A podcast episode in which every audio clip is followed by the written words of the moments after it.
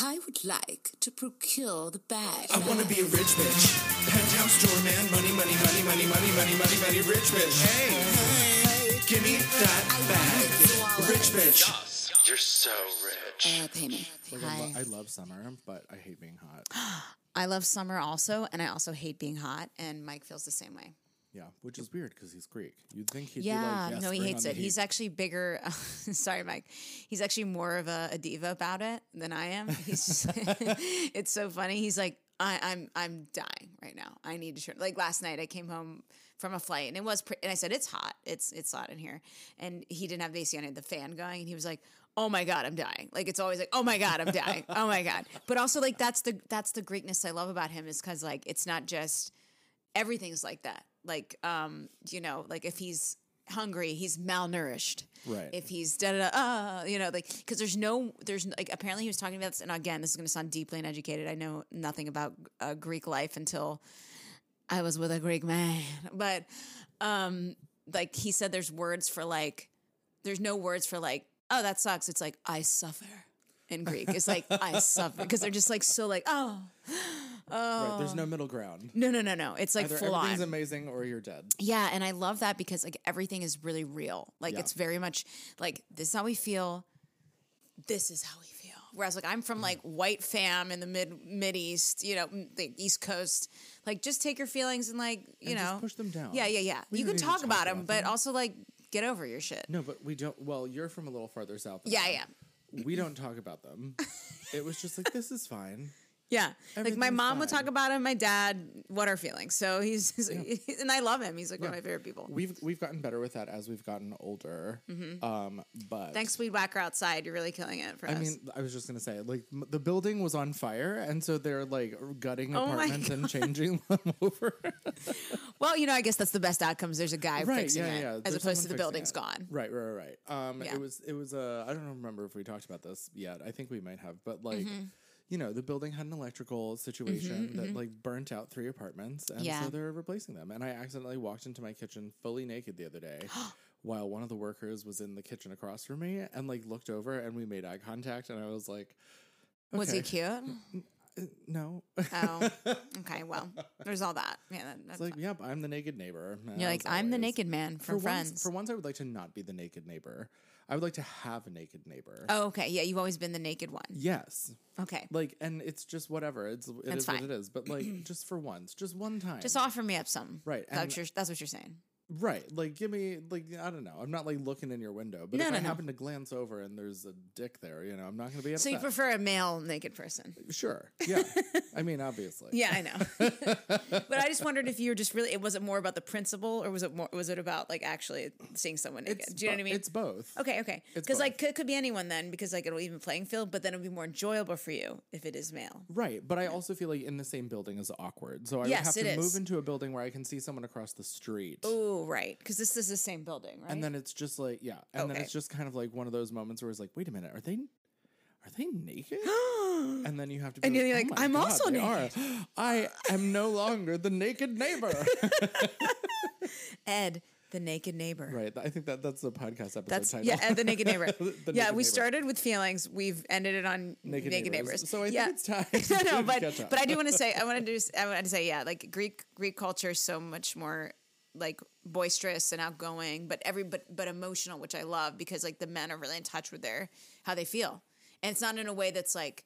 Oh, stop crying! Like Jesus, but it's like you never wonder, like, how do you feel about this? Like, a lot of men have this, and it's because the world's programmed this way. aka the patriarchy has made men feel like I have a feeling, mm, Don't you know. But Greek it. men are like, oh, your hair, oh, everything is, oh, I suffer. You know, it's like so wonderful. I just find it to be great. Um, actually, I saw there was a TikTok that went viral yesterday, the day before, of these two like Aussie guys Mm-hmm. who are driving in their car and they're trying to be like really like hard and straight or Really whatever. cool, yeah. And this my the I ha- just haven't met you yet song by Michael Bublé comes on. Ah. And they're like, "Ugh, I fucking hate this song. Oh, this dude's such an idiot. Just haven't met you yet. And then they both start singing it in the car. And Mm. then they stop the car, they get out of it, and they do a whole dance sequence together. And then they get back in the car. So then the follow up to that that I saw today is that Michael Bublé found them, messaged them, called them, and invited them to his concert in Australia. Oh my god! Showed the video on the in the arena In the jumbotron. on the jumbotron, and then like didn't interview, but like talked to the guys. Obviously, they had like a Yeah. backstage moment. But he was like, "That's what this country is all about." He's Yeah. like, he's like friendship and sexual ambigu- ambiguity. Pride. because it was funny. Like they're such good friends. They worked together and they were hugging and they were like kissing each other on the head, and it Mm-hmm. was like it was so nice to see. Not because it's like hey, hot guys, like whatever. Yeah, Like, yeah. Of course, yes, that too. But it's also just like why can't men just do that? Like it's Yeah. love and affection, and it's totally normal. And like Kindness. and kindness, Vulnerability. and, and like um. Like humans are just tactile beings. We need touch. Right. We need sensory, you know, Right. stimulus. So like hugging someone and you that- can have that and have masculine energy. yeah, well, but it's you know, not, that- it's but, not but even it's, about it's not masculinity. A, but I think it is. That's my Right. point. Is that they're making it, it, it- The world's making it about masculinity when in reality, I find my boyfriend extremely masculine, but he would do all. He would still be down to like be sweet and kind and outgoing and and do so you're things. saying That, that Mike would make out with me. no, absolutely not. He's not into that. But it's just friendship. But right? it's just friendship. Wait, were they like making out? You said they kissed each other. No, no, they were just okay. like, they were just being yeah. The story changes other. if you're Totally like, well, they were tonguing each Right, other. right, right. Yeah, I'm like, okay, well, that's that's not what we're asking The every one guy guy like to do. sat on his face and was like, "I love you, man." Okay, I was like, wait, I'm so confused by those. no, um, but it's it's just like the affection. I think it's not even. Yeah. It has nothing to do with femininity or masculinity No, or anything. but it's just people like, make it. you as a person? Yes, and that's what it should be. Agreed. The problem is they make it that way, which is stupid. It and it's stupid. dumb as fuck. Anyway, you love that. Um, so uh, feelings, yeah, but I, I just, uh, yeah, I, I, I think I had a family that talked about a lot of stuff, but it was really mainly with my mom because she's like a, you know, hippie from this, you know, 60s and a super sweet art teacher, former art teacher, told me everything. She's the best. And my dad is like, if you need me, talk to me, you know, like, but If you need me, Me. call me, no matter where you are. out far. And there we got a licensing violation. So yeah, slapped on us. yeah, no, dude, we've had like five at this. Point. I just I know, haven't met fine, you yet. Okay, it's fine. But anyway, so to get into the gig, um, Well, now that we're actually, seven minutes I in, think that the the masculine feminine energy thing, uh, like conversation, is a really great segue into Yes. last night's Tony Awards. Tell us all about it because you were there. I was there, and it was my first Tonys. I went with my friend Catherine Quinn. It was her first Tonys as well. Mm. We had such a blast. Um, we were in the front row of the Mez, which means there were still seventy rows in front of us. front Mez, It was a joy. The United Palace Theater in Washington Heights, which is where it was being hosted, it was the first time it was ever uptown, was gorgeous. it's Like, one of my the- most famous favorite places. To, have you ever seen it before? No, I mean, Oh. I've, I've biked past it, but I've never been in it. Oh, I've been in it like four times. I No, saw like an orchestral thing there. I've seen films It's there. insane. It's The gorgeous. detail work on those walls is just like. Do you know oh why my it's like that? No, It's one of the original theater palaces. So back in the day when there weren't talkies and it was like silent film, Mm-hmm. they had these palaces that would play um, moving pictures, and it was such a big, big deal that they wanted it to be elevated constantly. So originally there were movie palaces, and that's one of the, the remaining ones. Oh my god, I Yeah, love it. It's yeah. so stunning. It's gorge. Um, but it was like celebrity infested, of course. Yeah. And like we just had the best time. Um, you know, of course we made like the TikToks of it all. So like go watch that on my TikTok. yeah. But um, Where can they find you on TikTok? at Edward Miskey. there we go. Um, super boring. But it was just such a delight. Mm-hmm. Obviously with the WGA strike there were no writers. Yeah. And the entrance of it, like the opener of it was perfect because it pointed to that and they still nailed it. Like Mm. Ariana DeBose, fucking queen, love Yes. her. Open, she was the host. And it was like an the opening shot was her in a dressing room. She opens up the script to the Tony Awards and all the pages are blank. And she's like, uh and so she just decides to like do this full out dance number with all these dancers in the hallways and everything else. She does this leap off of a staircase into someone's arms that was like that made me like like was this the- like done live or yes, filmed? It was oh done my live. god! It was insane. It was so good. But anyway, Wow. so like she um nailed every single second of Mm. this. The opener was great, and people were joking like, "Well, I guess we just proved that we don't need writers because this was wonderful." I know, I know, I We definitely do. Other than Totally. sh- shows. Yeah, and like like, it was shows. there was something very charming about watching some of these people like pull their commentary out of their ass, and I'm sure to a degree that they like Had some sort of it and, scripted like, thing, right? yeah. and came up with stuff like a structure. You would hope it's the. Tonys. Yeah. right? Um, but it was wonderful. And there was so many things that happened last night that were just historically amazing. First and foremost, starting with the fact that Joel Grey and uh, John Kander got no, sorry, Ebb, sorry, Ebb, uh, got no Kander. Yes, wait, I'm confusing myself. John. Kander, yes, the two of them got lifetime achievements awards. Uh, they were both there together. Obviously, there's history there because Joel Grey originated the role of MC in Cabaret, Yes. which was written by Kander and Ebb. And the two of them are both gay men. Joel Grey and- um, was going to be the officiant for my friend's wedding. Um, and then when they had to reschedule it three times because of COVID, he did a beautiful video tribute to them and sent it. And he's just a delightful human. Yeah, he- Shout out to Drew and Stephanie. he Your wedding was hand great. in hand in. He was the director of the Yiddish Fiddler in, Yeah. in the city. Directed my I- friend Drew and had my friend Stephanie. Yeah, Yeah. so many. We have so many friends in that show. Yeah, it's kind of weird. seriously, It is so weird. I knew like half the cast at some point. Yeah. Um, but you know, so I've gotten to meet him and interact with him because of that, and he's just like the most delightful human. He's like a million years old. I know. But the two of them together was amazing.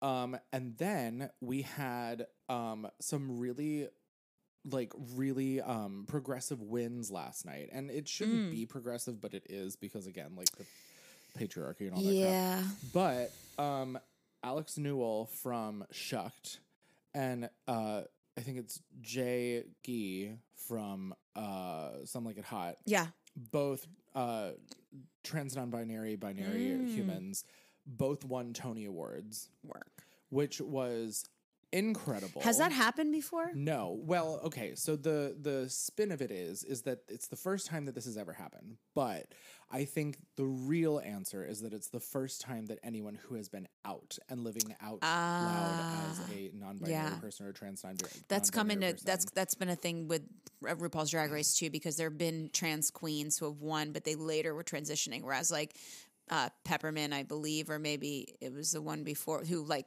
was very open about that they were trans. Yeah, yeah. So it- it's it, I Cool. think I think the real point is that it's that it, they're out living out. and doing their Um, thing, because and it's I'm- succeeding. Right, and I'm sure that there are, um, you know, people who have been non-binary before who maybe weren't as out about it as the two of them are.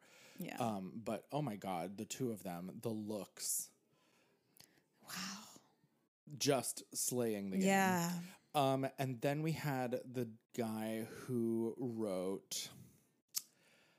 I'm gonna get this show wrong. It's fine. He was a playwright. I cannot remember his name, but he had a great line where he was like, "When I was growing up, I was called the F slur for a gay man my whole life."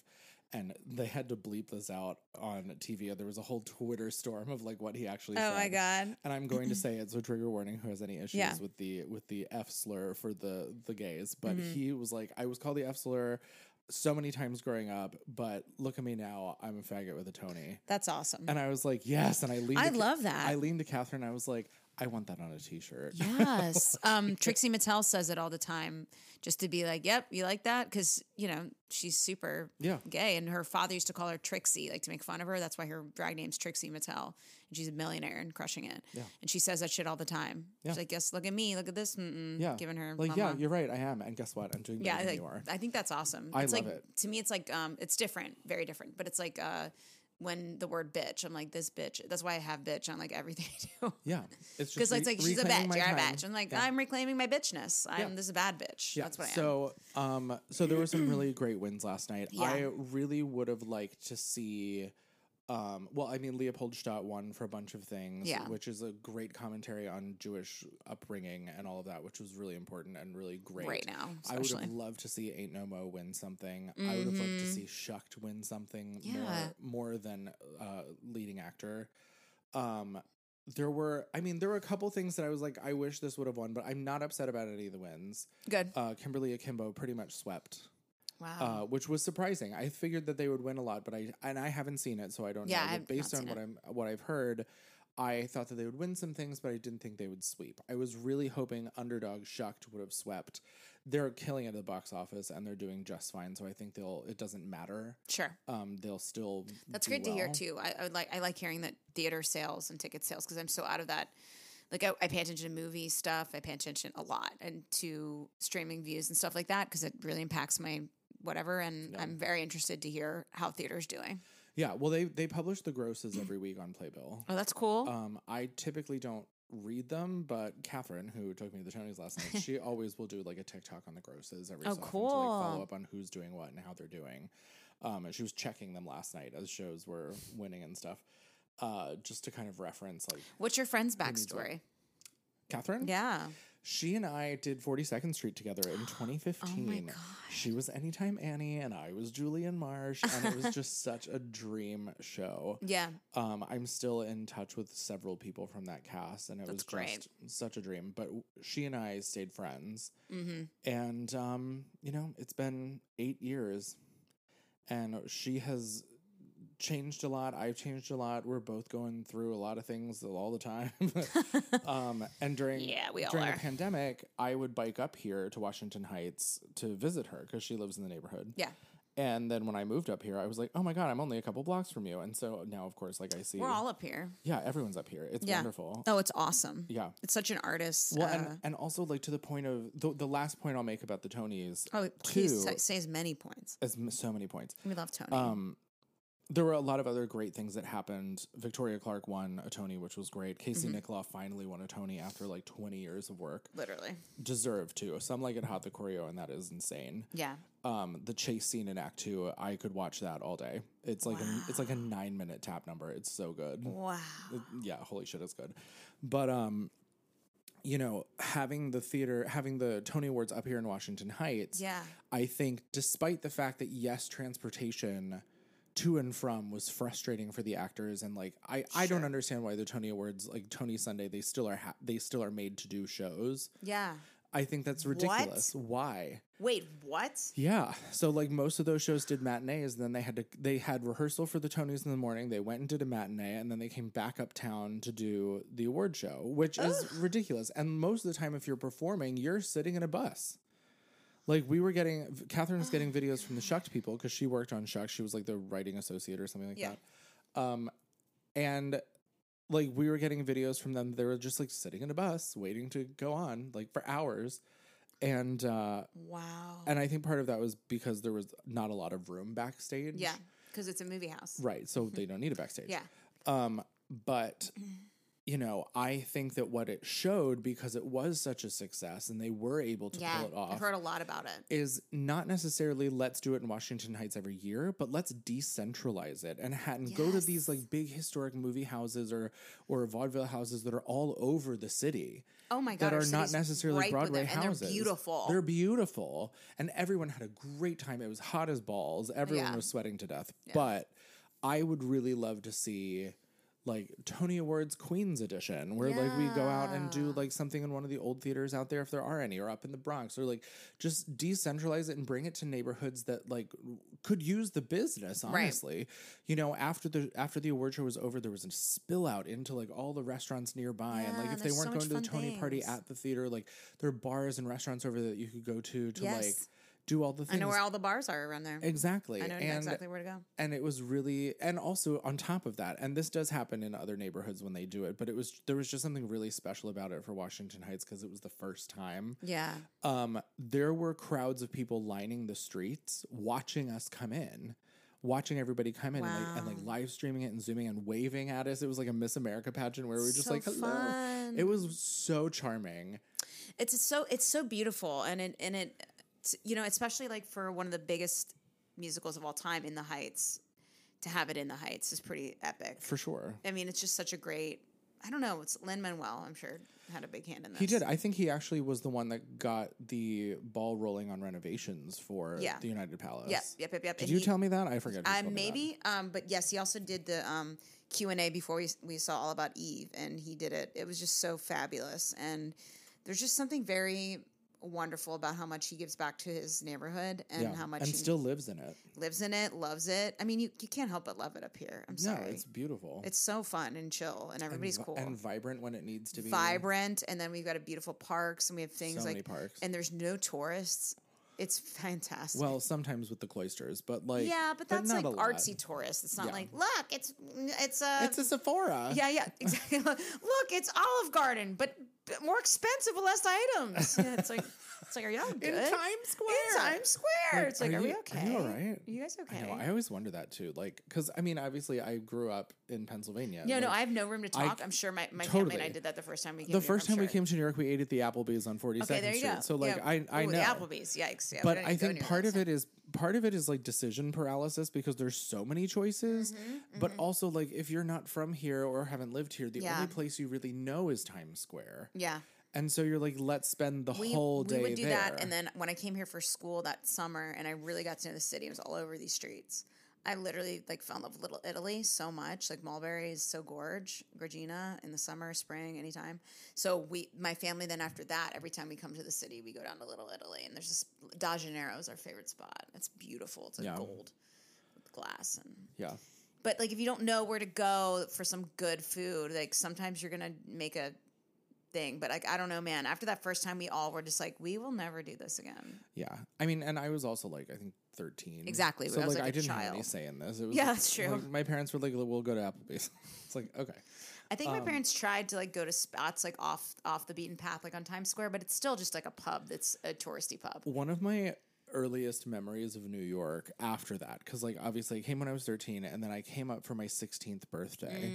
Mm. Um, my aunt got me tickets to Wicked and then I came back to see Rent. And Mm. I brought like friends from high school and like and whatever. So um I got to see Wicked. I got to see oh and I got to see Hairspray. Hairspray, Wicked, and Rent were like the Wow. three that I saw when I was in high when school. that rent was on was that the original no, it was No, Frenchie. Davis and Drew Lachey. okay yeah and it was great. I mean, I loved Yeah. it. But w- I, my friend Amy and I were were up here together.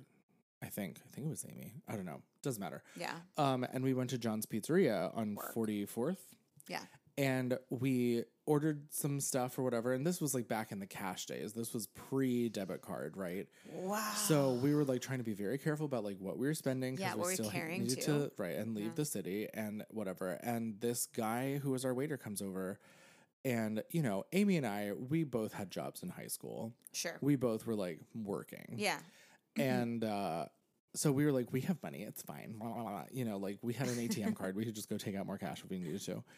This is how old I am. And so this waiter comes over and he's like, Do you guys want anything else? Like, whatever.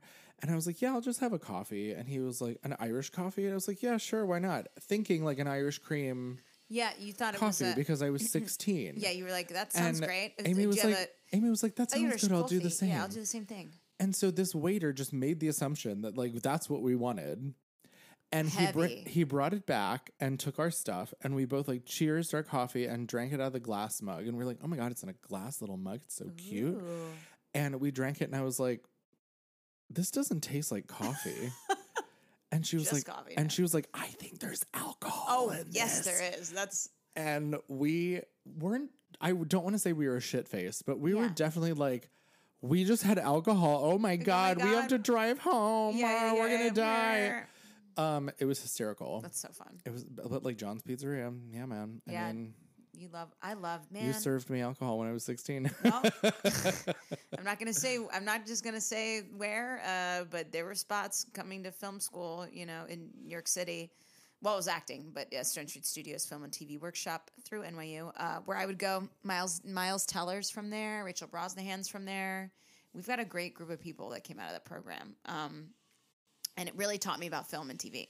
Really changed my mind about whether I want to do theater I want to do film. I thought I always wanted to do theater, and then the minute I was doing film, I was like, and I love film now. That's what I want to do. Um, hi, person grading on the side of the building, but um, it's fine. the sounds of New York, you guys. they're cutting the walls up It's vibrant up here. Uh, it's vibrant up. That's our. That's gonna be our slogan. Every time anything happens, like a, like a firework explodes right. or like It's vibrant somebody's uptown. screaming in the street. We're like, it's vibrant up here, good or bad. It's vibes. Um, but yeah, no. I mean, there were a couple places that I went, and I looked like I was ten. I mean, there's no reason. I mean, I was like a little babu, maybe not even eighteen. Was I eighteen? Yeah, 18, 19. Yeah. And it was like they were like, yeah, just here's some wine, go for it. I'm yeah like, wow, but i mean back then they weren't they weren't carding as much back No, they weren't. I mean, I had I had a couple places that I would go to regularly because I knew they wouldn't card, Mm-hmm. and there were like there was like the off chance that they would, Yeah. and I'd be like, oh, oh, I forgot it. Oh, I didn't- uh," Even though I fully had my ID in my pocket and it just said that I was nineteen. Yeah. Mm-hmm. But you know, we would go to like try to go to the 18 and overnights. Like the Splash yeah. used to have an 18 overnight. And like it was the whole thing. You got Splash. Splash, man. and then the stupid part about that is that you would get a wristband if you were uh, on, under 21, but Yeah. then you could just take the wristband off and still get drinks. Nice. Good times. Good times. Good I love the thought through of it all. I think the point is there isn't any, and does they don't care. No, they don't care. They're just Um, going through the motions. Truly. But let's Tonys. let's We're awesome. circumvent that conversation back to the Tony Award WGA thing of it all Yeah. because that was the thing that a lot of people mentioned in their speeches about Right. solidarity and how there was one woman who was talking about how she was staunchly union in her family and this that and the next thing. Love so let us get an update because I know we have one about the situation with the WGA. Yeah, well, the WGA, I can only say a little bit that it's still going on, and there's still a lot of them not working. There's still a lot of them, uh, you know, picketing as they should, as they, as is their right, and as they should be. And I, what I what I hate is like with, with any strike, um, and I'm I'm hoping to get out on the picket line this week. I know I will next week for sure, but um, my week's just crazy every single day. Just got another, even as we were sitting here, like you got another job interview, I got an audition, I got something else going on. I'm like. Nothing ends, nothing ever ends. Um, but what's cool, that's a song I made up, so that's not going to get us copyright strike. Yay! Yeah, so WJ, I, I don't have too much to say other than in solidarity and that I feel for them and the fact that they are now months in or so, and it's still the you know the producers are not helping or giving in or or whatever, playing ball. It's just like getting stupid. But uh, since our last episode that we recorded, I believe it was right before the strike authorization. These are all in different orders, guys. So if you're confused by that, sorry about that. Um, and I hope you enjoyed all of our episodes. I mean, we came out with how many? Like seven, eight, eight now by the time this is out. It'll be eight. Yeah, that's hot, and we have up, we have a bunch. We have in a the, backlog. Yeah, we have so many episodes, you guys, and we're really excited because everyone's Hold on responses have been like, "You guys are crazy and We funny, crazy. and also My dad like, loves it. yeah, your dad. Love that your dad loves this. That's awesome. I know. It feels so out of character. Yeah, no, but I love that. Same. That's thing that's brilliant. Um, but yeah, so for for so since the last episode, uh, the SAG members voted uh, to strike authorize. If at the end of our deliberations, that's the end of this month, the thirtieth, if we don't like what we're doing, what they're doing, and we don't like how it's going, we gonna strike. So uh, we got the votes. It was pretty epic. Like I made my video like hail mary at the end. Like I was really trying to get as many people because really I can I can make that video in the beginning. I can make it a weekend, or I can make it the day that is happening, and that's when people really pay attention. I hate that about humans, but that's what we do. I know. It's what we do. It's what Yeah. we do. I've, I've done crowdfunding stuff. That's what happens. I've Well, done. I was gonna say that happens with like ticket sales stuff and mm-hmm. stuff too. Like working in like marketing, press, PR stuff Yeah. too. It's like you have like a two to three week window for press releases and other social media. Obviously, bigger press things that require a pitch is a bigger window, but Yeah. like the the long and short of it all with press is like you have two weeks, you literally and that do. last week is a big push because people make up their mind the day before, or two days before. They do. Like there's no or they're like, "Oh shit, that's today. What do I do?" You know, Right, and it's yeah. like, I so I made that video on my Instagram. That's at Sarah Seeds, and I did like a, a video um, just about how it's very important to vote yes because it, it's for a number of reasons. It shows the solidarity of our group. It shows that we're coming in the room all on the same page. It shows that we are not gonna uh, just take a bad agreement. Um, and that we're here in solidarity, both as our union, Screen Actors Guild of American Federation of Television and Radio Artists, and with the WGA, the Writers Guild of America. So uh, we won the vote, and it was 98%. It was like 97 point, I think it was eight, eight or ninety s- seven point seven. yeah, or something. 7 FM, yeah. Seven, 97.7 FM. Kiss FM. Uh, yeah, no. 97.7. Yeah. But, uh, Kiss FM. mwah. Um, Stupid. Mwah. uh. Um, so no, not that. anyway, I don't, know, I don't know what's going on. That was a sloppy kiss. That's sloppy kiss FM. Um, 97 point. Um, but anyway, so we got the vote really, really strongly. And what I will say is um, something that I did um, on the last day when I made that video. Um, I kept like on my DMs on my Instagram, a lot of people were DMing me questions.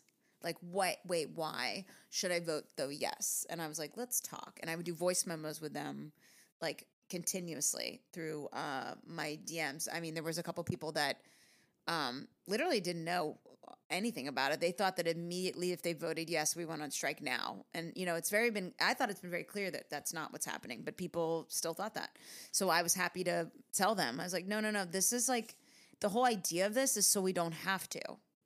Because if we continue this trend of like how the producers are treating us, like they're treating the writers, we will have to. So why don't we preemptively come in with a big stick and say, "Hey, we're going to do it unless you do this." So anyway, it was to prevent it. So I'm so glad it passed. Um, we got a large chunk of the of the body voted, um, which never is the case in elections and or you know union voting stuff. I mean, I don't know That what the sucks too. I know, it's so annoying. equity also. It's always like three percent of the body votes, and it's Oh like, guys, how do you expect anything? we had we had about fifty percent of the body, Yeah, which is I don't. huge. I made that number up. I don't actually know what it is. No, no, no. But the average for SAG-AFTRA, I think, for like just saying yes to our contracts or whatever in within us are like 20%. You know what I mean? And it's like, that sucks. I mean, what is the, the US election is what, like 30, 40% votes?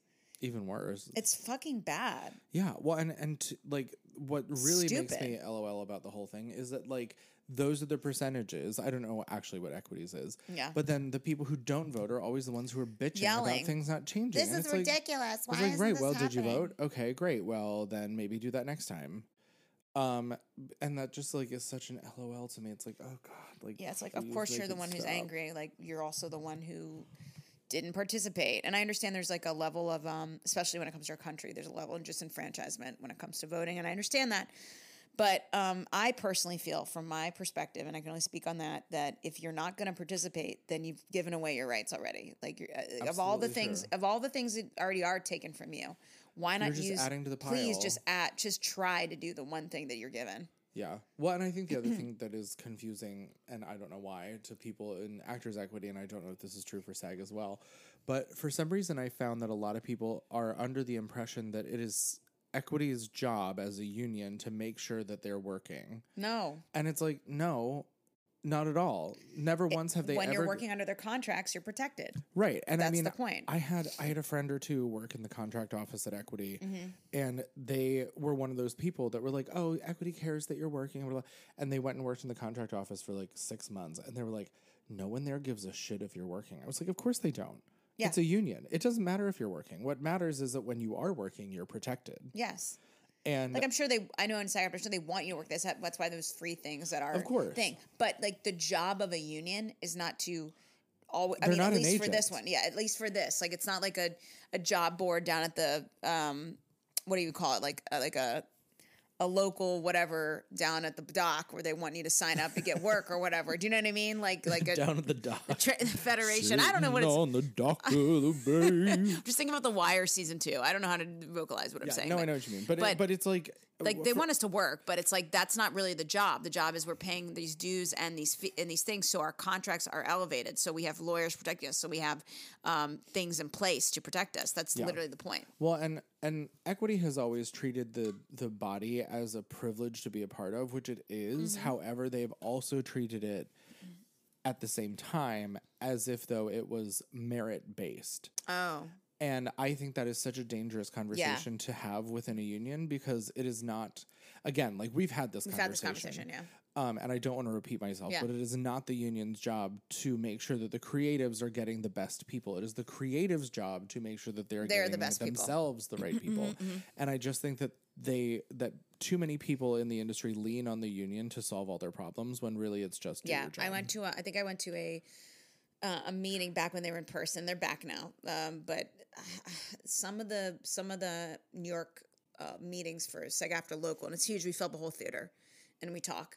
Um, and some of the complaints on the mic, literally, this girl came up and sorry, girl, if you're hearing this, uh, but literally came up and was like, I do background work. And I'm like, cool. She's like, this is what I do.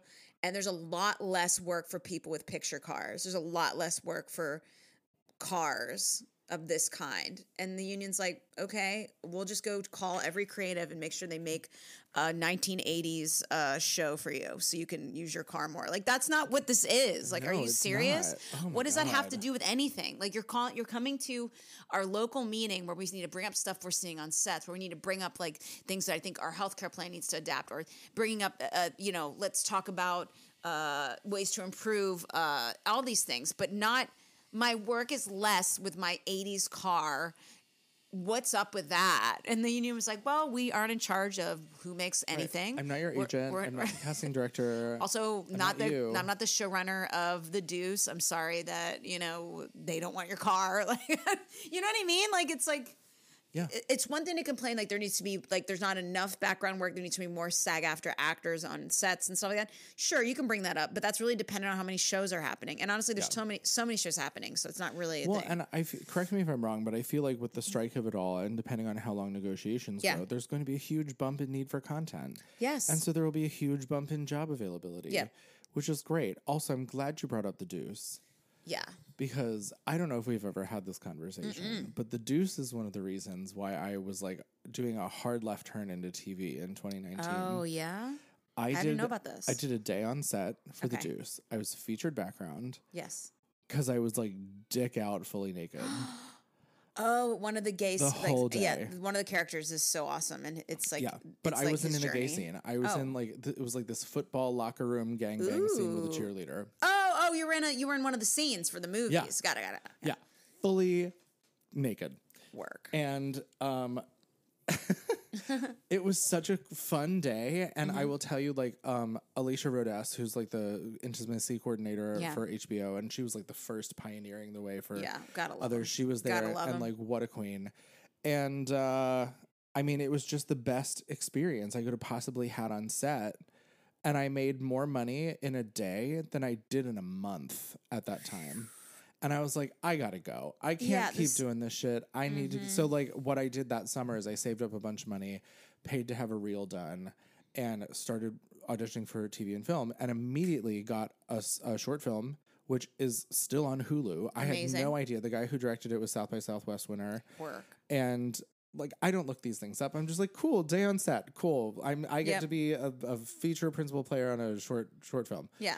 And I get there, and the the woman playing opposite of me is like, "Do you know who this guy is?" I was like, "No, I saw his name was like whatever." And she's like, "He won South by Southwest," and I was like, Work. "Cool, I think I know what that is." Yeah, it's what, what is that? For whatever reason, I thought it was like a BMX thing. Oh my god. I was like, "Cool, Cool, he won Bites. BMX. he's, he's Tony Hawk Pro Skater. because I was such an idiot. I was so new and I didn't know what to do. And That's amazing. that day was like such a crash course on being on set. Not even just like Right. like reset back to one, all that stuff I already knew. But Yeah, like sure. it was it was more so that Checking we. Yeah. that we were doing like stunts. We were doing green screen. Yeah. We were doing like like reshoots of stuff like and in someone's home in Brooklyn. Like it was so many different elements Oh, that you so many don't moving- always get in a film shoot. And Mm-hmm. like the green screen thing was so cool and they were CGIing the floor so that like burned up and fell out from underneath us and like I had to do this backwards fall onto a mat a bunch of times. Like it was so fun. That's so fun. and like didn't make a whole lot of money doing it, doesn't matter. It's like immortalized on Hulu in like the Yeah. uh the what is it? The bite size Halloween series. It was season 1. And uh it was the most fun I've ever had. And I was like, this is the right choice. Like, I want to do this all the time. This is so fun. yeah. And then COVID hit. yeah. And I was know. like, oh, shit. yeah, yeah, like ah shenanigans. and that derailed everything. But it, I, I know what you're saying by like, you know, the whole, when you were talking about being at NYU and and making that transition from Oh, yeah, it's theater to clicked. TV, it's, something clicked. Something and it wasn't just the paycheck. The paycheck helped, but it was it was just like the organization and the the way that everything is choreographed from the director to the intimacy coordinator Sure. to the props person to everything. all the all the moving pieces that are eh, you know not eh, what i love too is like film and television can take a pause you know we're not doing this live so we can just take a minute and we can reset. We can have our energy conserved right? I mean even- though we're doing long hours even though we're doing like incredible things it's just such a varied experience. And what i love too is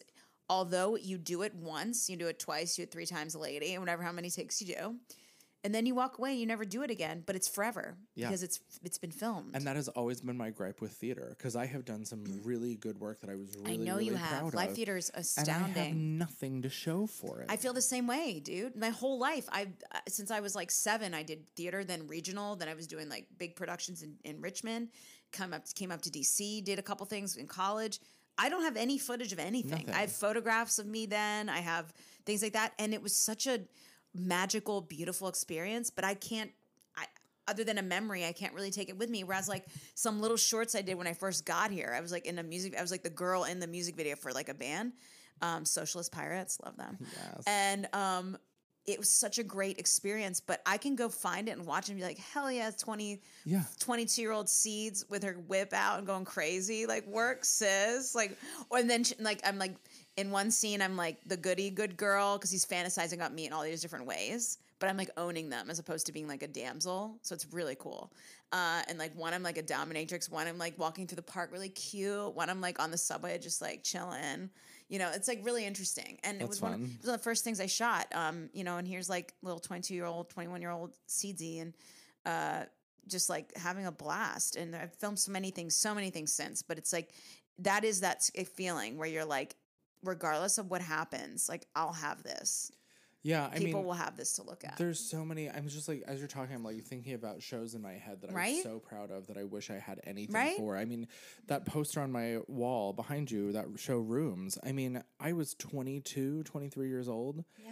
And it was a two person musical. It was 90 minutes long. It was from the top of my range to the bottom of my range. I had to learn how to do a Scottish accent and play guitar. And it was wild. And I was so proud of it. And I was just like so into it. It was a little black box. No one was coming to it. Mm-hmm. And I did everything I could to try and get butts and seats. I was doing radio interviews that the artistic director had no idea I was doing because I was just emailing people during You're the just like day. doing it. I love that I was, about I you. was my own press agent back then, you were then. hustling. I was, but I have nothing to show for it. I have some photos.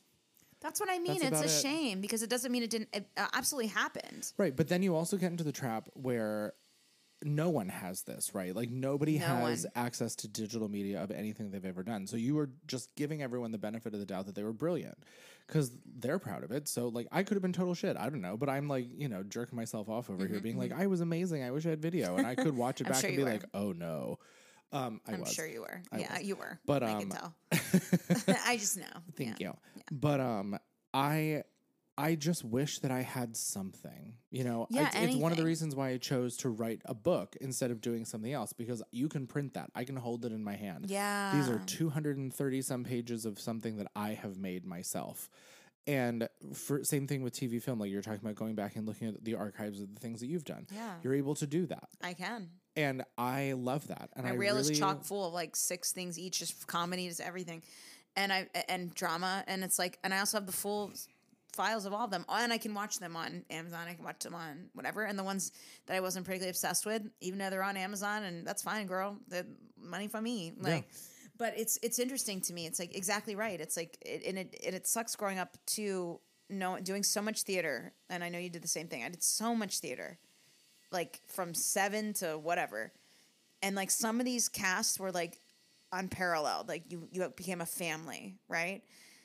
And like you said some you keep in touch you know yeah, a lot of my a lot of my friends growing up in the theater scene in richmond i'm still very close with some Yeah. of them you know not all of them but just some you know and it meant a lot because some of these shows although no matter how good or bad they were mostly they were good i feel uh, we created a family we created like a, a whole thing and i don't have anything from it other than photographs Yeah. Well, and and uh, there's two two points I want to make. First of all, like to the family and bond that you create during theater, like you know, and I'm only bringing this up because today is the 18 year anniversary of the death of a friend of mine who I grew up doing theater with, and her dad is still a good friend of mine. So is her mom.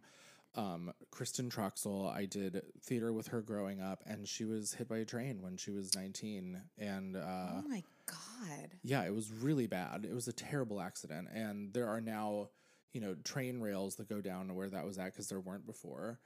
And you know, she was such a, a talent that I looked up to as a kid, growing up with her and doing theater with her, and then becoming friends with her, and and you know, like seeing her a week before it happened, and like. all this weird shit that happened after she died too. Like I saw her once in her old apartment after she died. It was really so strange. what do you mean Um, it was New Year's, and I Okay, was. and you were in her apartment? I was in her because I'm still friends with her old roommate. okay Uh, her name's Rainey, and she and I were having a little party at their apartment with a bunch of our mutual friends. And I was sitting in her old bedroom on her bed at the end of the hall, on the phone with one of my friends in New York, just Mm-hmm. like Happy New Year, blah blah blah blah. blah.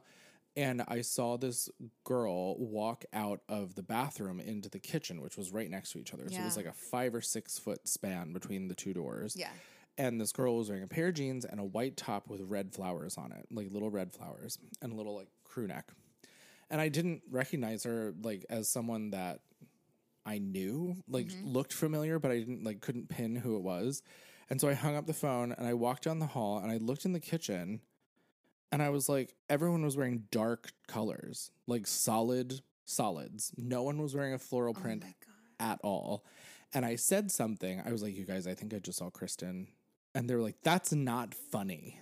Yeah. I, And I got screamed at and whatever. So I kept it to myself. I didn't talk about it ever again Yeah. until years later. Mm. Uh, I think this was when I was having cancer treatment. Uh-huh. I went for coffee with her sister and her brother in law. And I was like, guys, I want to tell you something that I've never told anyone before mm-hmm. since it happened. And I just want, I just feel like I need to say it. and so I told them what happened. And both of them were like sheet white. They were like, that shirt is what they found her in. and I was like, shut the fuck up. And so then they started telling me all the things that have happened to them since. oh wow. It was wild. Um, but only bringing this up to first of all just say her name and make it Yes. important because Kristen Troxel was a fucking talented Hell woman. yeah. Belt her face off, Damn. and uh, you know that's just part So of young. so young, and that's part of like living in. I mean, Earth, but also like the families that you create. Like it's super special. Yes. And then again, like when something like that happens, you don't have anything to show for it. Like there's such so little of her that exists because we didn't have the technology for one and Yeah, two you can't really. Yeah.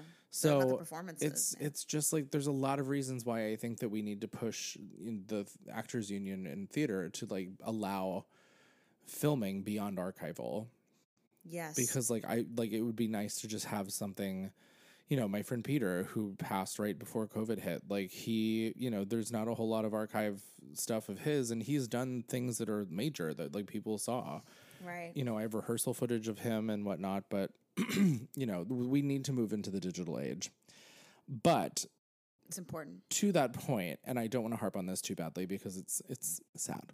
Yeah. Um, but I saw a TikTok the other day that I wanted to ask you about on purpose when we had this because it has to do with the D- WGA and strike and writers and Okay. everything else. So this guy, I forget what his name is, doesn't matter. He was talking about how getting a second job as a writer shouldn't isn't a thing. And I was like, so just the way that I'm, I might explain it wrong, and, and I will preemptively say I'm sorry if I'm uh, painting this in the wrong way.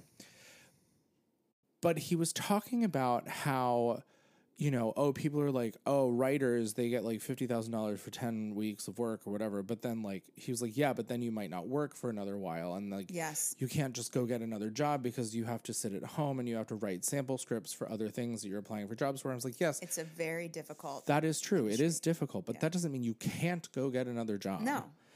I know so many writers who have second jobs, Yeah. and he kind of was like, "I don't think you like. I don't think you know second jobs for writers is the is the flex that you think it is." I was like, or instead of uh, getting fair Who pay. says it's a flex? well, he he was saying like, I don't think saying getting a second job instead of having fair pay is the flex you think it is. I was like, it's not a flex, man. Mm-hmm.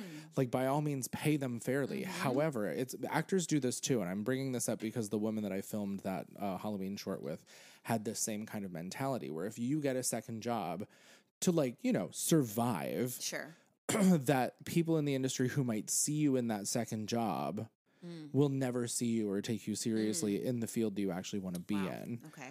That was her mentality. His mentality was more so you can't do it because the time doesn't allow for it. And I call bullshit for one because like you have to pay your bills. You're not going to pay your bills by sitting at a computer all day Right. writing sample scripts. Right. Like yeah, if that's if that's the path you want to take instead of creating your own thing to produce Sure. on your own and you need to Yeah. send in sample scripts for writing jobs, cool. Amazing. You should do that. Right. But the idea that you're doing that 24 hours a day and you cannot physically go get a job to make money, I Yeah. don't think that's true. Yeah, I, I feel like that's such a subjective thing. Well, and the gag of it all too, before we get into this, is that he was a lawyer. And Okay. and was, you know, quote unquote, an aspiring writer. so he's a, he has a day job and So is also an aspiring. that. So he's, and I was like. I was like, so you have a job as a lawyer, Okay. Well, this brings us back to the literal topic of our podcast, of our whole thing is how to be a rich bitch. right? If you if you're gonna look down on somebody for having a job, sh- shut the fuck up. Go for real. yourself. Truly, truly. Because It's that it's just it, it took me a long time to you know get to a point where I wasn't having to do as many things. Also, um, that's a that's a luxury and a and it's a privilege. Truly, I think it's also hard work, but it's not. But it, you could work your ass off, and that doesn't happen. So right, but also like you still do. I still, but not, that's my point. So then, Yeah. and then you can go into uh, the world where no one's seeing me do anything but acting. But I can, I can produce things and make money off that. I can do my private pitch deck business. I can do um, certain things that are still artistically enriching that people aren't actually looking down on. That g- gave me stuff, but that was not why I did them. I just wanted to stay creative, be in this field, and make money, lots of money, and that's the whole goal uh, without without it cutting into my acting, without it cutting in, and it doesn't. So my point is, is like it's all subjective. I'm lucky that I even have that to have that to have the clients I do for certain things, or to have my hand into certain things at a certain level for productions, or at a certain as a writer too. I've been in a few writers' rooms, and I get I do get hired as a writer sometime and get paid to write a children's series and stuff like that all that stuff's happening but all that's because i took it took years of me being in this industry and and working and having to having a day job Yeah. and da da da da.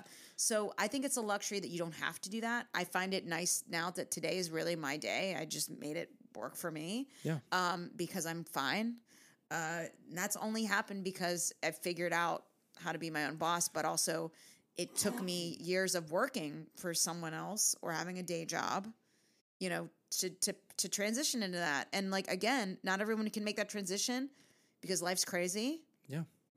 and also we live in the we're in the arts and especially for theater and you know it's like it's not given as a writer too i'm sure it's it's so uh i can't speak on as, as a writer but i can only speak like in the arts field these are transient things we book these things and then they're there and then they're not and like in the meantime in the between time, if you have the money squirreled away and you can just do that and maybe do like consulting on the side or whatever, great, good Yeah, for you. great. But that's not everyone's story. So I really don't understand. To me, it's so not cut and dry. It's like another another area where someone wants to say it's either this, you ha- have to have a second job, or you don't have a second job. It's good to have one. It's bad to have one. How about it's just it just is what you have to It do. It is what it is, right? And well, it's also It's not the best experience ever. I'm sure a lot of people are like, I don't want to work at Starbucks. I want to just be an actor. Sure, that's fucking sucks. I'm sorry. Right, but then this always comes. This comes back to the the point that I always make about when I was writing my book. I had a desk job, and I sat at that utilized it. desk, and on my downtime, I would write, and it took me a year. But I wrote that book in a year and was effectively paid to do so because I was at work while I was doing Right. it. And so it's just kind of like I, I think the idea of like, oh, you can't have a job if you want to effectively be a writer is just reductive. Right. I'm going to be devil's advocate for one thing, and I don't agree with this person at all. So let me just be clear. Okay. Something I did was I never did, when I was first starting out, background or stand in work on a show that I wanted to be a principal on. Maybe I would do stand in, maybe back in the day, but I wanted to so be on certain shows that I felt like if I was too, like if I became, I never wanted to be core background back in the day because that meant that, like, and a lot of people kill for that and like power to them. But I don't want to be viewed as like the background actor who is in all these scenes. And then when they're auditioning for the co star slash guest star, they're like, wait, that's that girl that's always in like every scene. Like, that's not a good idea to Yeah. me. That's something I decided not to. But it wasn't because I wanted, didn't want to be viewed as like, whatever. I just, I'm in the same exact space with other actors. I don't want them to get to know me as someone in the background. Yeah. That's something I've done. Well, and I I don't That I can understand. I don't think that that's devil's advocate. I just think that is setting your own plan and intention exactly. for what you want. But am I damning other people and saying you can't do that? Nope. not. And guess what? I have friends that have done stand-in work on many shows. They live their literal living as stand-in and stuff, and they've gotten a couple co-stars on shows because guess what? The cast loves them. Everyone knows who they are, and they and they sometimes give them just a they give them one. They're like, you know what? Fuck it, you're amazing. We know you're an actor, so here you go. And like so great. See, it works out. So I, I just don't think it's. I think it's so subjective. It is, and it's also just like it- it's irresponsible to like- say something like that too. Yes, because it reeks of privilege. Like, Yeah. like oh, so you can afford to live your whole life Yeah, with not a without with no job and just write sample scripts until you land something. Okay, good for you. okay trust fund child. That's great. And Yeah. and like you know what, whatever that person's financial situation is, Lit. which is obviously better than anyone's Great. because they're a lawyer. Power to them. Like good, great, do that, but then don't impress that upon other people. Right. Because then You're that not just the- right, the that bar- just the scares them into You're moving forward. yeah, you're not the norm. Like No. just don't act like it. Don't pretend like your norm is everyone's norm. Like Yeah. that's like I've had bosses do that in the past where they kind of make it seem like they their way was the way to go. Right. But then there's a whole lot of branches around that of privilege that are like, "Oh, but actually you could afford to do that that way Mm-hmm. because you had X, Y, and Z circumstances that you could of course you have of course would have been okay if Yeah. it went if it went wrong. Yeah. And I've had that conversations with conversation with people in the past where it's like, you know what, it doesn't matter to you if this doesn't work because you will be fine. Yep. My circumstances are not like that, and so therefore I am approaching this from a different way. Sure. And I was thinking about this the other day, the the difference between having to work and working. Mm-hmm. Yeah. Like if you work just because you work, and that's just like a thing to do. Like I have friends who have money and they don't need to work, but they do it because like they you know, they want something to do Yeah. that's one thing. But if you work because if you don't, you'll starve to death, like Sure. you are approaching that from a different perspective. Or if you work, uh, you know, to create a nest egg for yourself, to Yeah, and create again, more that- wealth, that like whatever your to, like- reasonings are, that's your life, totally, and that comes down to like the intention and plan, right? Where it's like you were like, okay, so for these particular shows, I don't want to do this because Yep. X, Y, and Z. Yep, yep, yep. And I think a lot of times creatives of all And my agents agreed. I mean, I talked to Yeah. my team too. I'm like, hi, agent, West Coast agent, East Coast agent.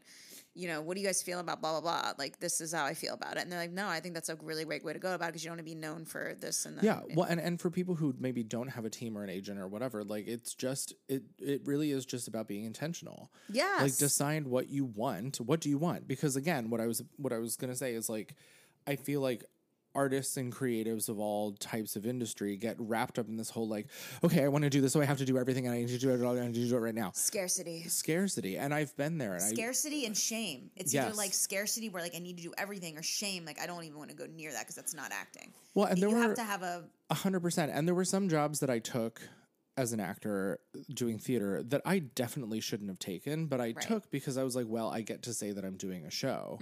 And it's like the shame of not being booked in something. Mm. Yeah, shame And it's and the fear. scarcity of like, well, I have this job here and so I should take that because what if I don't book something else for the next couple months? You know, and those two things played. And now, granted, I've met people on those contracts that I'm still friends with and I have amazing relationships right. with. So it's worth it. So it was worth it in that sense. is worth it, I believe. It's just that if if you're leading with fear and scarcity, Right. it's not going to work the same way as something leading with love. and I wouldn't trade those friends, but the thought of if I wouldn't have taken that job, what other people would I have met Mm-hmm. instead that maybe I'd be in a different place? Not Mm. that either is worth more than the other, it's just a different. it's just a different path. Yeah. Um, yeah. And- no, that's but- my.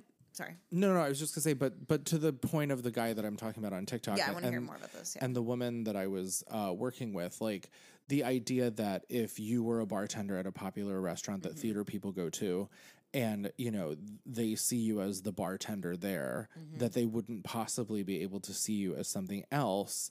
I just like that's so like I've Fuck them if they I've do. done catering events at theater events.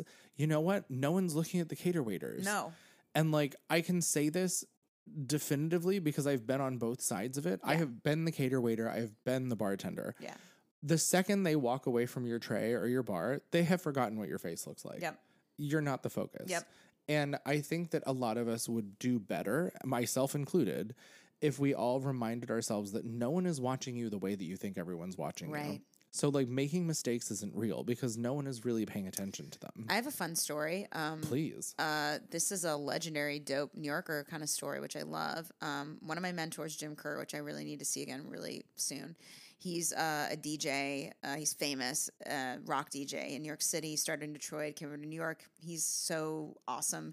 Him and Howard Stern had their like fight or whatever. But then when he won the Radio Hall of Fame, everything, Howard Stern was like, you know what? That's my dog. That's my dude right there. We, we've been fighting for years, but I love him. I love Jim Kerr. So Jim Kerr's an, a fabulous dude, and I actually met him when I was a waitress um, at an Upper East Side bar when I first moved to the city, and he's the one who told me to join the union once I was eligible and all this other stuff. Best advice ever. Completely got involved and changed my whole life. Now, his story though is so fun because he said one of his favorite bartenders for like years at this one bar that he would go to all the time, his favorite bartender was Bruce Willis. Favorite bartender of all time. And Bruce Willis was constantly bartending up until he booked the lead and I believe Moonstruck, like not Moonstruck, uh, Moonlighting. I can't remember what it's called, but like the lead in the in a in a series, and then was bartending again, and then booked Die Hard, and then it was and then it was gone. But he was doing it all the way up until then, and everyone loved him. He used the bar as his like performance. He used the bar as his like he was getting to know everyone. He was learning people's ticks. He was learning how like act like as an actor. The more people that you you know you meet, the more people that you know, the better you can play them. So he was a bartender um, at a place called Roberts on 10th and 50th. Yep. I want to look up. There was someone, I think it was Kevin Bacon, Yeah. who was a bartender at the place that I was a bartender at. Yeah. Hang on a minute. I want to look this up. But yeah, but it was such a cool story because he was like, yeah, and that was our bartender Bruce. Bartender Bruce. And he was a cool guy. Everyone loved him, outgoing, super dope. And then one day he was like, "Yeah, guys, I booked it. I booked something. I'm going to be gone." Then he came back after that was thing was over, and then he then he was gone, gone after he booked like bigger stuff. But that didn't stop him from, like, I know that like, and everyone came in that bar, you know. So if you're charismatic, if you're talented, I think just being yourself is the way to be. And if it involves having a day job, great. I hated when they showed um, that actor from uh, the Bill Cosby show bagging groceries. Remember a few years back, and they were just like sl- slamming him for like bagging, bagging. Like, oh wow, Oh, Gary Coleman? Mm, it wasn't Gary Coleman. It's from the. It wasn't him. It was one of the. It's it's the guy who dated. Um, I think it was not Denise, one of his daughters. Uh, He married one of his daughters. I can remember his name from the show on the Huxtables. Um, but he was basically bagging groceries, and everyone was like, "Wow, that's sad. Wow." And he's like, "Guys, you don't realize like residuals are in blah blah." But he's like, "But I'm retired and I and I like to work, and then it's also making me extra money. Why do you feel bad for me?" And like, just relax. Like, I think there's just so much judgment and fear. I think it's really not anyone's call. I think it's like whatever you want to do. Yeah. Because I think the the true way to become a rich bitch is like not defining yourself by the how other people see you. Because that's literally what that guy's saying, right? He's saying how people see you, define your work on that, right? Because they're gonna say, I don't see you as this. Well, I think I think that's what the I think that's what the actress was saying. Oh, okay. I think the writer was just saying that it's not possible to have a second job when you're trying to write sample scripts for writing jobs. Sure. So how do you write when you're homeless next to a barrel, like with, ker- with kerosene and fire? Right. If you I just- it just I don't really make- understand that. It just didn't make sense. I'd have I to watch like- this. Yeah. Yeah, I'll send you the video. Yeah. Um, and I, we had a little comment back and forth, but I was like, Oh. it wasn't, it wasn't, it wasn't real, real drama. It was just like him trying to be like, nah, man, you're wrong. I was like, but I know writers. Yeah. Like, I mean, Misha's a great example. Yeah. You know, she still works. Yeah. And, but like, she also has a writing job, so Yeah. she doesn't have to right now. So sometimes, yeah, sometimes I'll be in a writer's room and I still do other all my acting stuff, but I enjoy it. Um, I enjoy writing. So I don't know. I just I don't I don't know, man. I'm not in the guild though, and I don't think Misha is, but I'm not in the guild and I don't know if he's saying as a writers guild member, like if you're in on a project, sure you don't have time, but like in between, I'm just Right. confused. It's the in between that he was talking about. I just don't get it, man. I don't either. It Maybe was he so just weird. doesn't have time. Maybe he doesn't. He just doesn't have time. Great, cool. Well, I mean, being a lawyer and everything, Being a lawyer and everything. you know, all that, Sure. all that money you're I wouldn't have time, I guess, if I was a guess. lawyer slash writer. I, again, it seems like it's so subjective, and it seems like to blanketly say anything is wrong, in my opinion. Well, and that's also why It's a I blanket statement. a lot of these Love that. Love the that. meta of it all. A lot of these like coaches online that are specific to actors or whatnot, like Mm-hmm. you know, like you're giving advice based on a blanket statement on your experience, but if your experience isn't like the same as the person you're talking to, then like that advice is going to be different. Yeah, and I've coached people before in terms of their acting, and all all I do is I try to take their position and what they have. What are their strengths? What are their weaknesses? What is their family life like? What is their whatever? And then create like a very possible situation where they're able to be successful. Well, I mean And coaching, like career coaching. that's what I mean. Oh, okay. That's what I'm talking about. I Like, thought you meant like acting coaching. well, career coaching. Right. Com- completely that. Yeah, yeah, I'm doing that uh, for um, a writer in LA and then an actress in New York. And just I don't I don't have time to take anymore, and I won't, and I will Yeah. when I feel like it. no, but the person, there's one person. But everything is of- different. Everyone's different. Is that's what I mean. It's like I can't blanketly say what worked for me, but I can say what worked for me and then see if they are applying that and how is that working for them, and also like what they're finding, what I'm currently finding in our lexicon.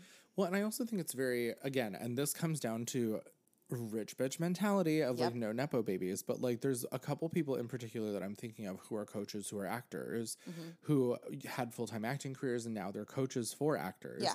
But they come from incredibly wealthy families. Okay. Yeah. And so why would someone who does not have that experience listen to you? Right. Because you have a monetary advantage, but I'm assuming you also have a connection advantage. Right. You know, like I don't want career advice from someone who grew up in a multi-million dollar family who could just buy their way into the industry. You know, Mm-hmm. or and- and me an unfortunately we're with them. right. Like unfortunately we're in a world now more more than ever that everything is pay for play. And Yeah. so like you do have to have money to do things, but like let's be transparent about that. Right. I'm okay with it. Just No, don't that's just don't asking. fuck with me. Like like this person, I feel like these people that I'm thinking about should just come out and say like, "Listen, my family owns this m- massive conglomerate. They invented it. Yeah. And they have boatloads of money, and this mm-hmm. has been my experience and I'm telling you about it. And if you find value from it, great.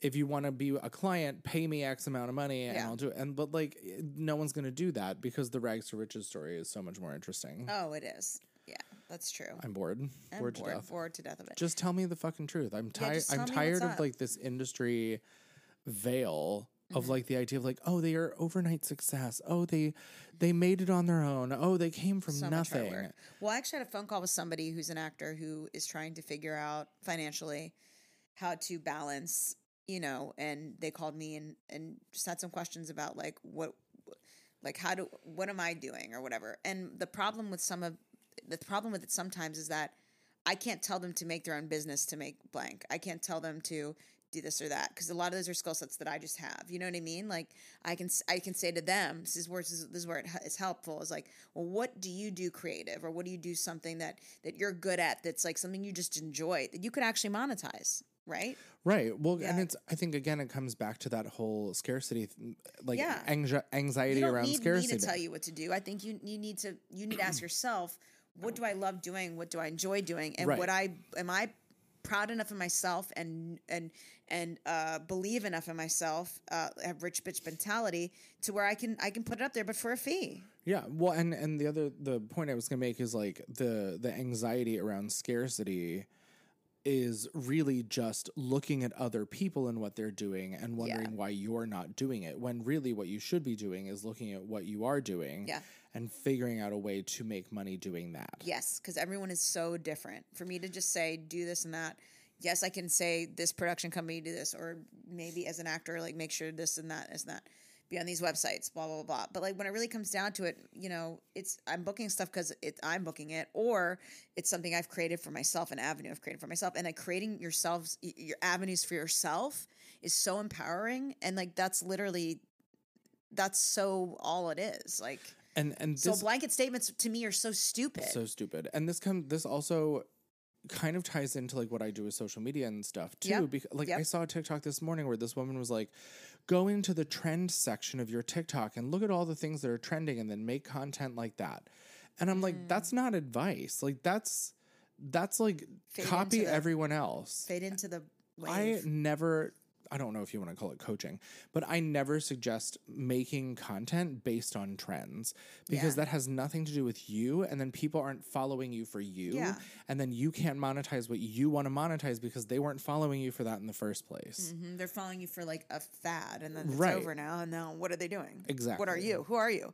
That's really the thing. Is like knowing who you are, knowing what you offer, Know, knowing and that you're good at it, Yep. at being yourself. Because guess what? You're the only person who's yourself. So you're the only one good at it. Well, and the th- the three things of, of sales are know, like, and trust. If you know, like, and trust the person that you want to buy from, you're more likely to buy from them than if you don't like them, don't know them, don't trust them. Facts. But that also goes for you. You have to know, like, and trust yourself. Yes, you have to look in the mirror and say like I deserve all the things I want. I'm I'm good enough for this and I'm not waiting for anything. I'm just going to do it. Let's say that together.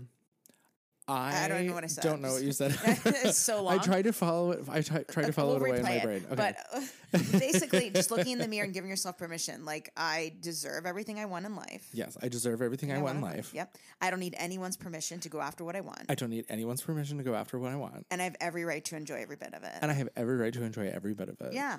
Now everyone say that to yourself Yeah, say 10 that to yourself times, 12 in the times. mirror, looking at yourself. But seriously, in the there's face. times where I- I was well, I was the one holding me back, and I I'm sure right now I am too. Um, there's certain voiceover opportunities. God, I I think. fucking know Oh, I I know am. I am. We all do it. So like the point is, we all do it. Um, but I, I'm gonna be you know clear here. I you know I built a voiceover booth. I booked shit already. And yet, I still haven't submitted anything to a couple agents that I have an in on because I was waiting to have, for the right time to create the right demo, to create the right blah blah blah, to do the right blah blah blah. And I'm like, why am I being like this? Just send them the shit I booked and be like, look, I'm booking work. Check it out. I booked Yeah. this and I recorded this at my home studio. Waiting is very rarely the Stupid. answer. Yeah. It's just like fucking do it already. Just do it. So I did that, and so um, literally today I'm sending over the thing as soon as I get it. I'm asking the engineer to send it to me. This is an internal thing, but I, it's so good, and I sound amazing. So I'm like, send it to me, and so I can send it to an agent. Please, thank you, bye. Please and thank you. Bye.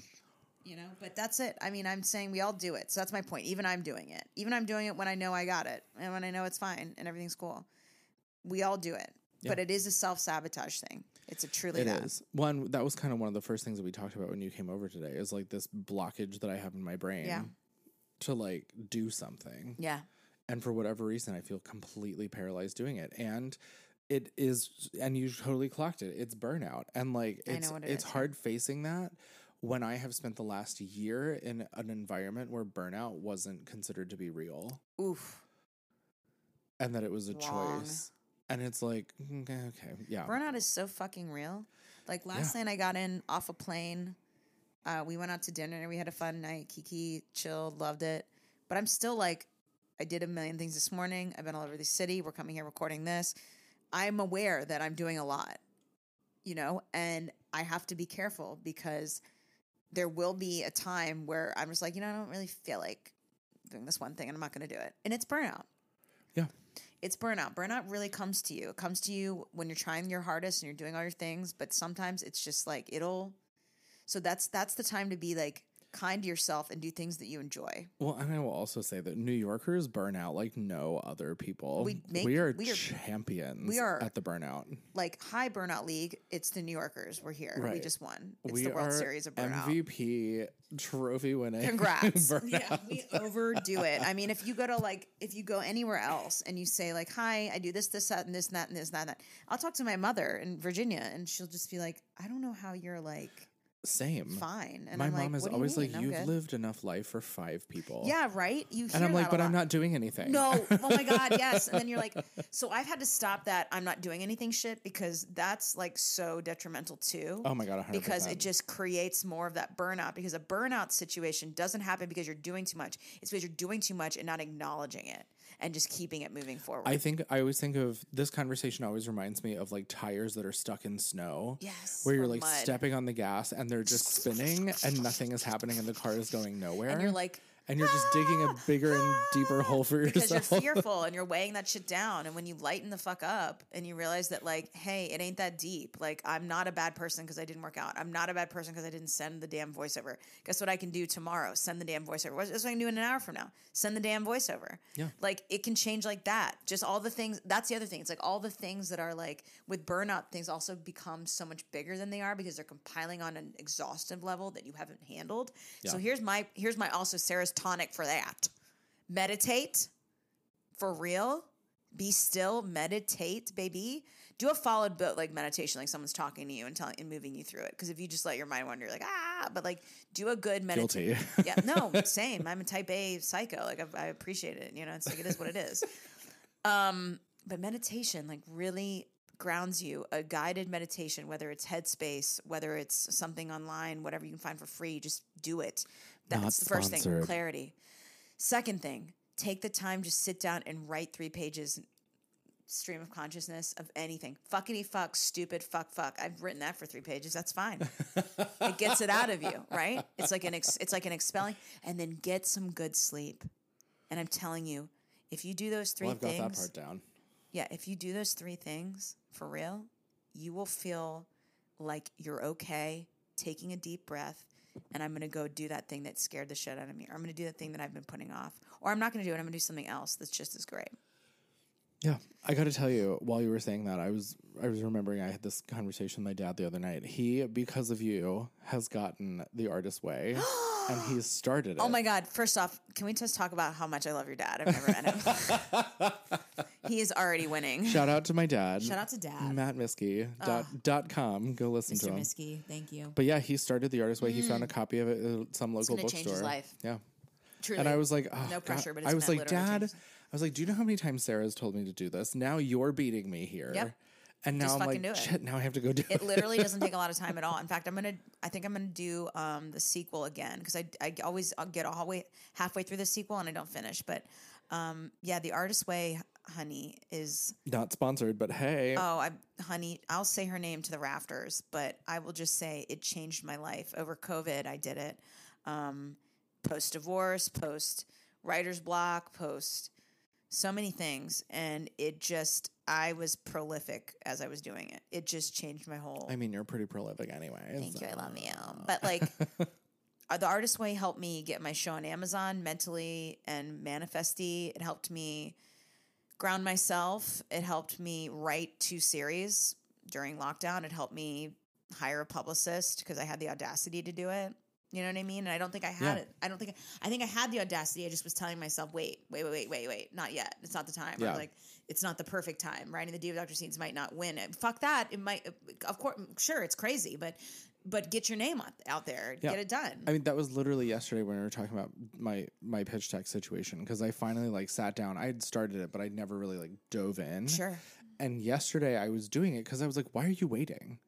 Yes. Like, what are you waiting for? Like, there's literally nothing." The ne- I've said out loud, the next step is doing the pitch deck, so just go fucking do it. And so I did it, and like a whole different sector of my brain a whole opened new up. world. Oh, A dazzling. Yeah. No. No. No. No. Gotta, gotta, gotta, gotta, gotta. a dazzling place we might have known. Yeah. Maybe. Yeah.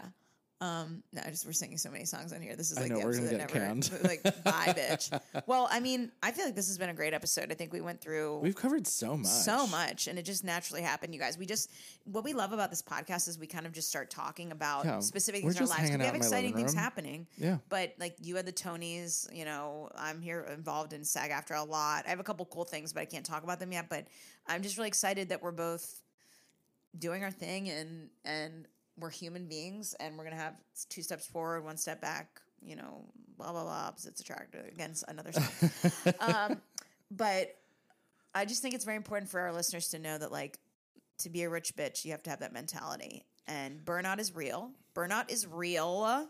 To say something isn't real to someone who's in a burnout is so stupid. It's like saying depression's not real to a depressed person. It's like saying sick your sickness isn't real to a sick person. It's stupid. It's narcissistic abuse pattern. Oh, gaslighting. That's not a song. That's our song. the gaslighting song. Um, but yeah, so hang in there, guys. Um, shout out to your dad.